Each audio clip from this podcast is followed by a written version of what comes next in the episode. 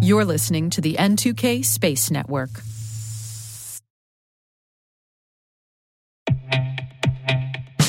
And now, a word from our sponsor, SpyCloud, the leader in operationalizing cybercrime analytics. Traditional threat intelligence is a thing of the past. Cyber criminals are stealing vast amounts of credentials, session cookies, and financial data every day, and it's hard to keep up.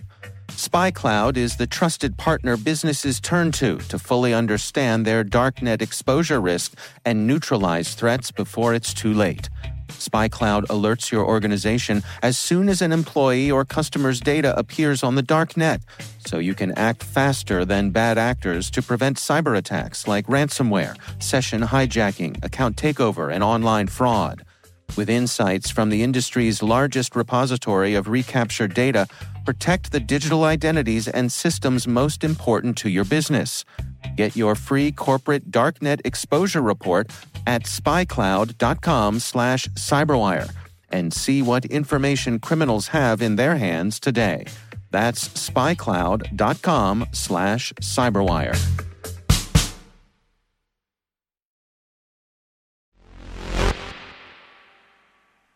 Hello, Beijing? Do you suppose you could turn the music down just a little? Uh huh, that's much better. It's good that you're fine and we're fine. I agree with you that it's great to be fine. So, uh, what's going on up there? T minus 20 seconds to LOS risk. Go for deploy. Today is February 21st, 2024. I'm Maria Varmazis, and this is T Minus.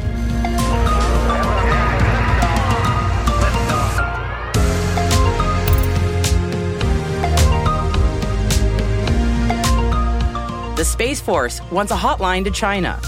The Chinese commercial company Space Circling raises $13.9 million in a Series A round. IM-1 sets a time for its lunar landing tomorrow, and our guest today is former NASA astronaut trainer Debbie Ramos Trainor, and she has written a book about her life at NASA called Tortillas to Astronauts: An Unexpected Journey. She has a really great story to share with us, so stay with us for the second half of the show.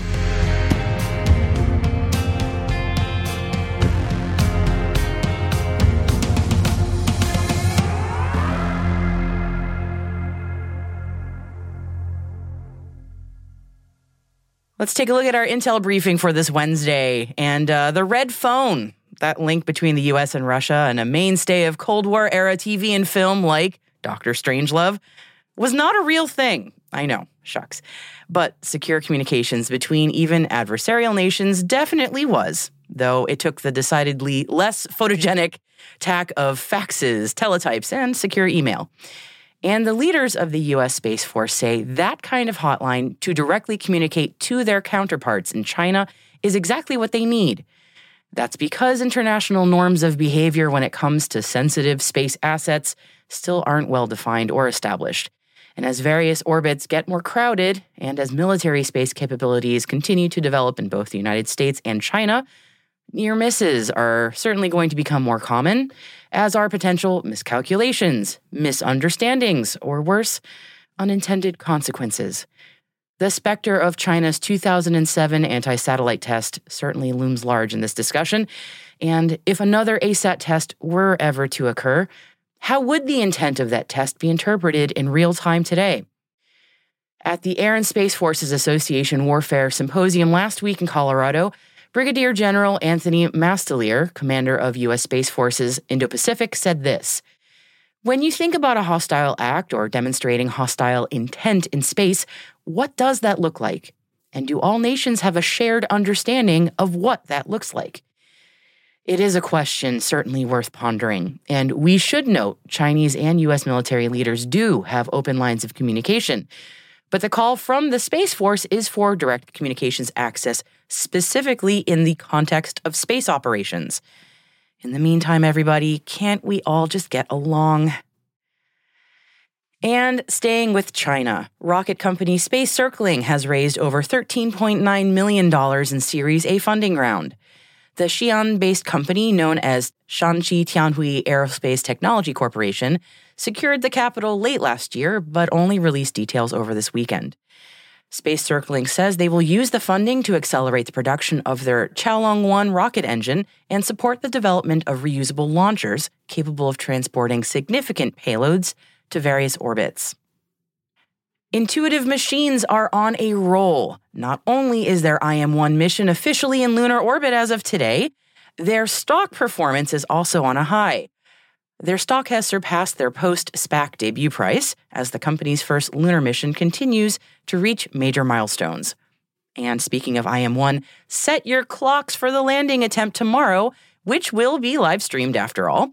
IM says Odysseus is scheduled to land on the moon tomorrow, February 22nd, at 1649 CST to be very precise. Perhaps tune in at 1600 CST to get the lead up. The video will be streamed live on the Intuitive Machines IM1 mission website, and of course, we've got a link in our show notes for you. Firefly Aerospace have shared an update on the investigation into their December mishap. The investigation determined that the mishap was due to an error in the Guidance Navigation and Control, or GNC, software algorithm that prevented the system from sending the necessary pulse commands to the reaction control system thrusters ahead of the Stage 2 engine relight. Firefly is now implementing corrections actions to ensure the GNC software issue is resolved. The Commercial Space Transportation Conference is underway in Washington, D.C. today and tomorrow. The Federal Aviation Administration has used the event to announce the establishment of a new rulemaking committee to identify ways to further improve how launch and reentry licenses are reviewed and approved without compromising public safety. According to the FAA, the committee will gather recommendations from industry and other stakeholders to help the agency improve the Part 450 launch and reentry licensing requirements. This includes the issuance of new licenses, the renewal or modification of existing licenses, and conducting payload reviews. The committee will be formally created in the coming months. SES Space and Defense has awarded Hughes Network Systems a contract to provide a flexible software defined multi orbit Auto-PACE solution and associated modems in support of SES's and the Air Force Research Laboratories Defense Experimentation Using Commercial Space Internet program. The Hughes solution will enable resilient broadband connectivity using both KU and KA band geostationary, medium Earth orbit, and low Earth orbit satellite constellations for various comms on the pause and comms on the move test scenarios. Space Tango has been awarded approximately $5 million to support the Biological and Physical Sciences Division within the NASA Science Mission Directorate for the Artemis II mission. Under the contract, Space Tango will support biological data collection for the first crewed flight test to lunar orbit since Apollo. Spire Global has been awarded two framework contracts by the European Maritime Safety Agency, also known as EMSA, with a maximum overall budget of 8.4 million euros. Spire received two specific awards to provide space based automatic identification system data services for ship tracking over a four year period. ClearSpace has secured a contract with the UK Space Agency to investigate the feasibility of an in orbit satellite refueling mission. The Refuel Me study, which will run until September 2024, will involve the establishment of the key mission requirements and the definition of the mission concept of operations, leading to an initial design of the servicer satellite and a review of the market potential.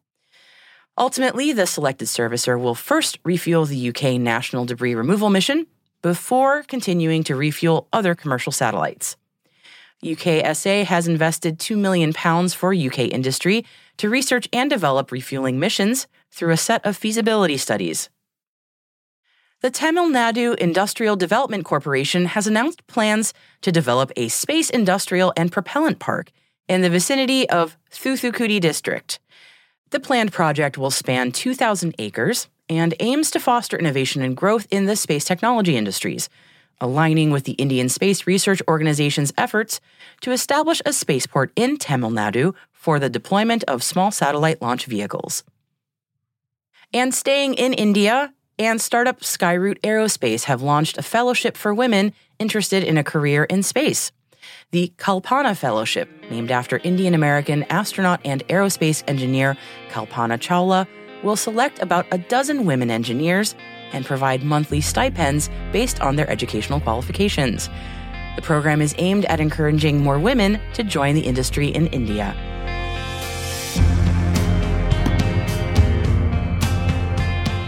And that theme of women in the space industry is continued in the first of our additional stories added to the selected reading section of our show notes.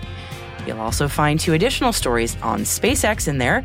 One's on the resignation of the senior vice president of the company, and there's another on SpaceX's work with Indonesia. Those links and more can also be found on our website, space.n2k.com, and just click on this episode title. Hey, T Minus crew, if you find this podcast useful, please do us a favor and share a five star rating and a short review in your favorite podcast app. That will help other space professionals like you to find the show and join the T Minus crew. Thank you so much for your support. We really appreciate it.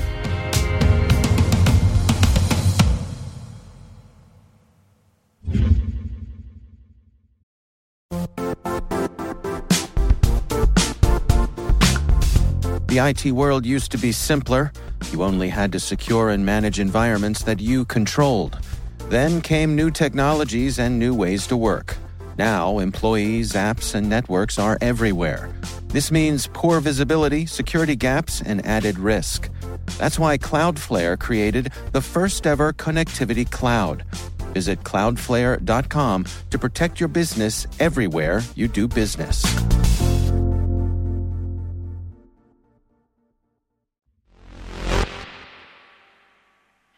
Our guest today has the most amazing last name for the job. Her name is Debbie Ramos Trainor, and Debbie is a former NASA astronaut trainer. And she has written a book about her life at NASA called Tortillas to Astronauts An Unexpected Journey. And I started off by asking Debbie about the title of her book. Why tortillas? There's so many different layers and I call them my tortilla foundation. So many, you know, just like a tortilla is a good foundation for any Mexican meal. You need a good foundation around you. I was blessed in my childhood. I grew up, I went to school from kindergarten through the eighth grade to uh, a Catholic church uh, here in Pasadena. And because it was kindergarten through the eighth grade, of course, you know, we all got to know each other so well. And I'm still friends with all of them. And then from working at NASA for, you know, 30 years, I started off young there and just kind of grew. So that was my NASA family that I've grown. And uh, I also share in the book, I love to play volleyball. So I've played volleyball for over 30 years. My whole volleyball community is uh, another layer of just all these wonderful tortillas I have around me that that build me up when I need it, and uh, it's it's it's just been great. You mentioned in, in the teaser for your book about how you had a life changing experience when you were in high school with STS one. Can you tell me a bit about that? When you read the book, you also see I am named after Debbie Reynolds, so movie nerd, TV nerd. So I, I I like all of that, you know. So Star Trek, one of my favorites, and Star Wars, of course, both of them. But just happened to be a sophomore year, that very first launch for uh, space shuttle, and Captain John Young was a commander, and I I just remember at school going, what? You know, astronauts going, and because it's a shuttle, you can go and come back. You know, it was just a different phase of spaceflight compared to Apollo, et cetera. So it was a new age of spaceflight. Were you super interested in space at that time, aside from like Star Trek and Star Wars? Just in the sci fi of it, that, you know, we, and of course, again, with my faith, we cannot believe that there's this big, huge universe. You just look through a telescope and there's way more beyond us. And so so I've just always been intrigued and wondered about it. But of course, I was in my little childlike world, you know, it's going to be a big feat just for me to graduate high school because for so many generations, that's really what it was. It's just, you know, make it through to high school, get a job, and plug away. That's how it was. I could not believe that moment when jump ahead to when I work at NASA and end up in the astronaut office at the same time that Captain John Young is still in the astronaut office. And sitting in meetings with him was history unfolding because he would basically talk about different things that he experienced, what he went through training, because of, of course, most of the meetings I were in, was in was space, uh, space flight training um, meetings. And then when he retired, I was fortunate to be in the astronaut office and go to that retirement party. How crazy is that? So, I mean, you you had that amazing experience with seeing STS one, and eventually the the, the crazy way life is. but you ended up at NASA. I mean, was it seeing the shuttle that made you go, "I wanted to have a job there"? Did it just happen to be where you ended up? Like, how did that actually happen? since I had not taken advantage of any college opportunity, you know, scholarship opportunities. I wasn't aware there were any for me. I saw an Air Force ad and that's when I decided, okay, I'll join the Texas Air National Guard so they can help me pay for school. And so did that. And then uh, my home base was at Ellington Field uh, here in Houston. And Ellington happens to also be the home base for the NASA hangar. At the time, we had a KC 135, which stimulated weightlessness. And then uh, we also have, they still have T 38s, Air Force T 38s that the astronauts fly. That's when I really got the NASA bug because it was all so much more real and it was right on site for where I was working. So uh, that's when I decided to apply for a civil servant job there at uh, the Johnson Space Center. Amazing. So sometimes when people talk about when they eventually joined NASA, they, they don't know what they wanted to pursue or they had a very uh, direct path that they wanted to do. What was yours like? So definitely not a direct path but I did just want to get my foot in the door. And that's one of the things when I speak to kids from basically all ages is that yes, you can have a dream, but don't try to overstep the little steps getting to it. It's okay to take little steps to that dream. You know, a lot of times, uh, seems I, I, I, I come across some uh, people that, well, I don't want that job because I want this job. But once you get your foot in the door, it gives you a better opportunity to get to that other job. So basically, my foot in the door at NASA was as a secretary. When I interviewed, I could have gotten a job in human resources, or I could have got I got the job in engineering. And it was so new to me, this engineering world. And especially, I was very appreciative of the the branch chief that interviewed me. He even showed me some ISS schematics because we were just, and actually at that time it was called Space Station Freedom. He showed me some space station schematics. Uh, you know, this is what you, we're going to be new, doing some new stuff, da da da da da. And so, so that really got me interested. And I was, uh, as I mentioned in the book, was so again blessed. This was the start of my NASA Tortilla Foundation, my NASA family those engineers were so great to share with me information because, you know, at that time, uh, the secretary was the only one who had a word processor. I basically typed up all of the correspondence and I I read everything in detail. I wanted to make sure that things made sense and not just type it word for word, but also because a lot of times there were attachments and making sure did you include your attachment, you know? It sounds like you are really paying attention to what was going on. And, and what a great way to learn by paying such close attention to detail I mean, you you got a very hands-on education that way. Right, exactly. And so it was so great that these engineers encouraged me to learn more. And that's when I started to get the idea, well, maybe I could be an engineer. Amazing. And you went on from there, and, I, and I'm sure it was not necessarily like a straight path.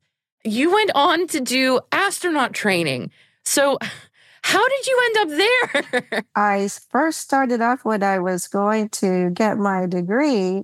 You know, when I decided that little, you know, light bulb moment of, I think I could be an engineer, you know, and at that time, I, I still didn't really quite know much about engineering.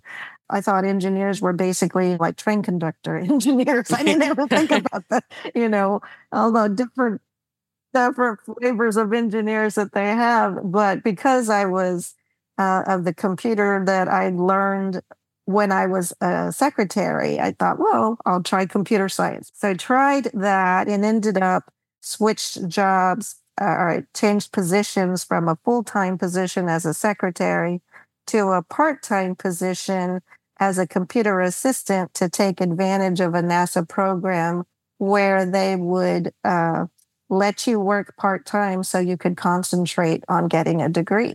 I just really appreciated that that was uh, something that was offered to me uh, to pursue.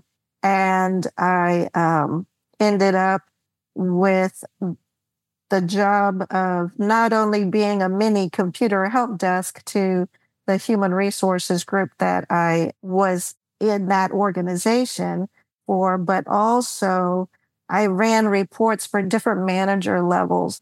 But I discovered that um, working uh, on my computer science degree, because I wasn't able to afford my own computer, it, eh, I just was, you know, starting to think, well, what else is out there, you know, that maybe I could do? And ended up discovering through the database that I had that uh, the spaceflight training organization, they had a ton of math majors. And there's a lot of math required for a computer science degree. And it turned out I could graduate earlier if I switched my degree plan. So I was, well, why not? I imagine you must have so many stories from your time doing all that astronaut training work. Do you have any favorite anecdotes from from your experience doing all that work? Anything you want to share? Maybe a, a favorite story or experience? Yeah, there's so many wow moments. You know, like the first time I represented NASA at the Gagarin Cosmonaut Training Center. I mean, I still remember walking on it was, it was a Russian Air Force base at that time. And I'm like, oh my gosh, this Mexican American girl from Pasaquet-Dalbina walking around this Russian Air Force base, like representing NASA, you know? So that was a wild moment, but definitely that Expedition One uh, whole training experience, you know, it was two years of them putting uh, the two years that I was involved with them, getting them ready for flight. And uh, there was so many unknowns, you know, the, the different modules are created in different places until they were actually put together in space. And we were all just praying and crossing our fingers everything was going to work as it's supposed to work. you know, so thankfully it did, but my goodness, it right. was a big unknown. So one, so one funny uh, anecdote that I'll share is a uh, bit right before uh, Bill Shepard, the first commander for a space station, being the first of you know Expedition One, and uh, there was quite there were still so many unknowns, not enough documented, not documented so I happened to uh, go on a volleyball trip and we went into restoration hardware and they had this survival guide. And it was basically real random, you know, how to, what to do if you're attacked by a bear and what to do if you're just Random Those books are fun to read. yeah. So, yeah, random. Yeah. And I so that that was my gift to Shep before I said we might not have captured everything, but here you go. And you can read so many more funny and wonderful anecdotes in Debbie's book, Tortillas to Astronauts An Unexpected Journey, which is available now from all good book retailers.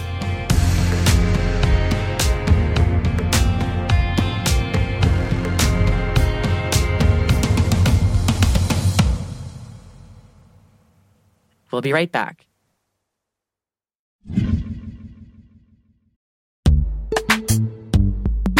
And now a word from our sponsor, Netskope.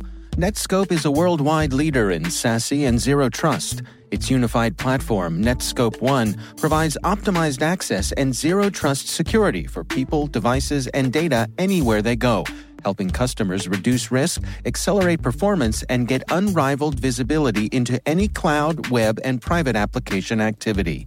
To learn more about how Netskope helps customers be ready for anything on their SASE journey, visit netskope.com.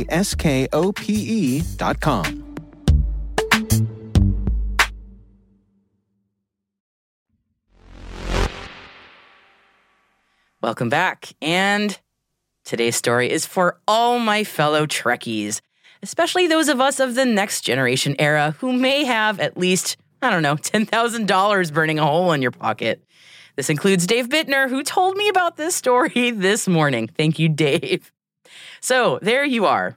Not just Dave, but everybody, dialing into your latest meeting, and you emerge on the screen sitting pretty in Captain Picard's bridge chair the iconic, or at least iconic for Trekkies, very late 80s angular tan chair with the LCARS panels on both armrests.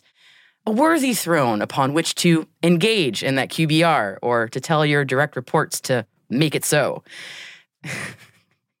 this is the actual chair used in Star Trek The Next Generation starting in season two, sat down upon and then stood up from by Sir Patrick Stewart as Captain Picard.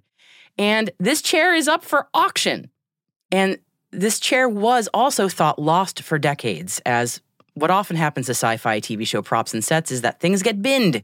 But Trekkies spotted this chair on a prop store auction page, and doing what Trekkies do best, they pored over the most inane minutiae from screenshots and verified that this is not a fan replica. It is not the duplicate from the Las Vegas Star Trek experience that you and I may have sat in back when that place existed, but in fact, this is the real deal captain's chair. Bids for this chair start at $25,000, and the chair is estimated at a 50 to $100,000 value to start on the prop store auction house. And it does go up for bid formally on March 12th, but I guarantee it is going to go for a lot more than that. And I hope, I really hope the head of a space company snatches this up for their office. That would be such a power move. And if the captain's chair is a bit too pricey for you, I understand. Though, yes, it is priceless for a Trekkie, of course. The lot does have other next generation props up for bid, like a framed bridge LCARS Red Alert Turbo Lift panel for just a few thousand dollars. Now, keep in mind, it's just the panel. You've got to make it lay up yourself. And if you really want to go for the gold, make it voice activated. Red Alert,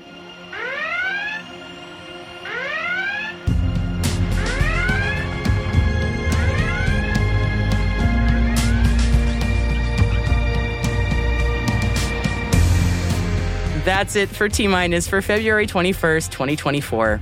For additional resources from today's report, check out our show notes at space.n2k.com. We'd love to know what you think of this podcast. We promise it's not always about Star Trek, but sometimes it is. You can email us at space at n2k.com or submit the survey in the show notes. Your feedback ensures that we deliver the information that keeps you a step ahead in the rapidly changing space industry. N2K Strategic Workforce Intelligence optimizes the value of your biggest investment, your people. We make you smarter about your team while making your team smarter. Learn more at n2k.com. This episode was produced by Alice Carruth, mixing by Elliot Peltzman and Trey Hester, with original music and sound design by Elliot Peltzman. Our executive producer is Jen Eiben. Our VP is Brandon Karp. And I'm Maria Varmazis. Thanks for listening. We'll see you tomorrow.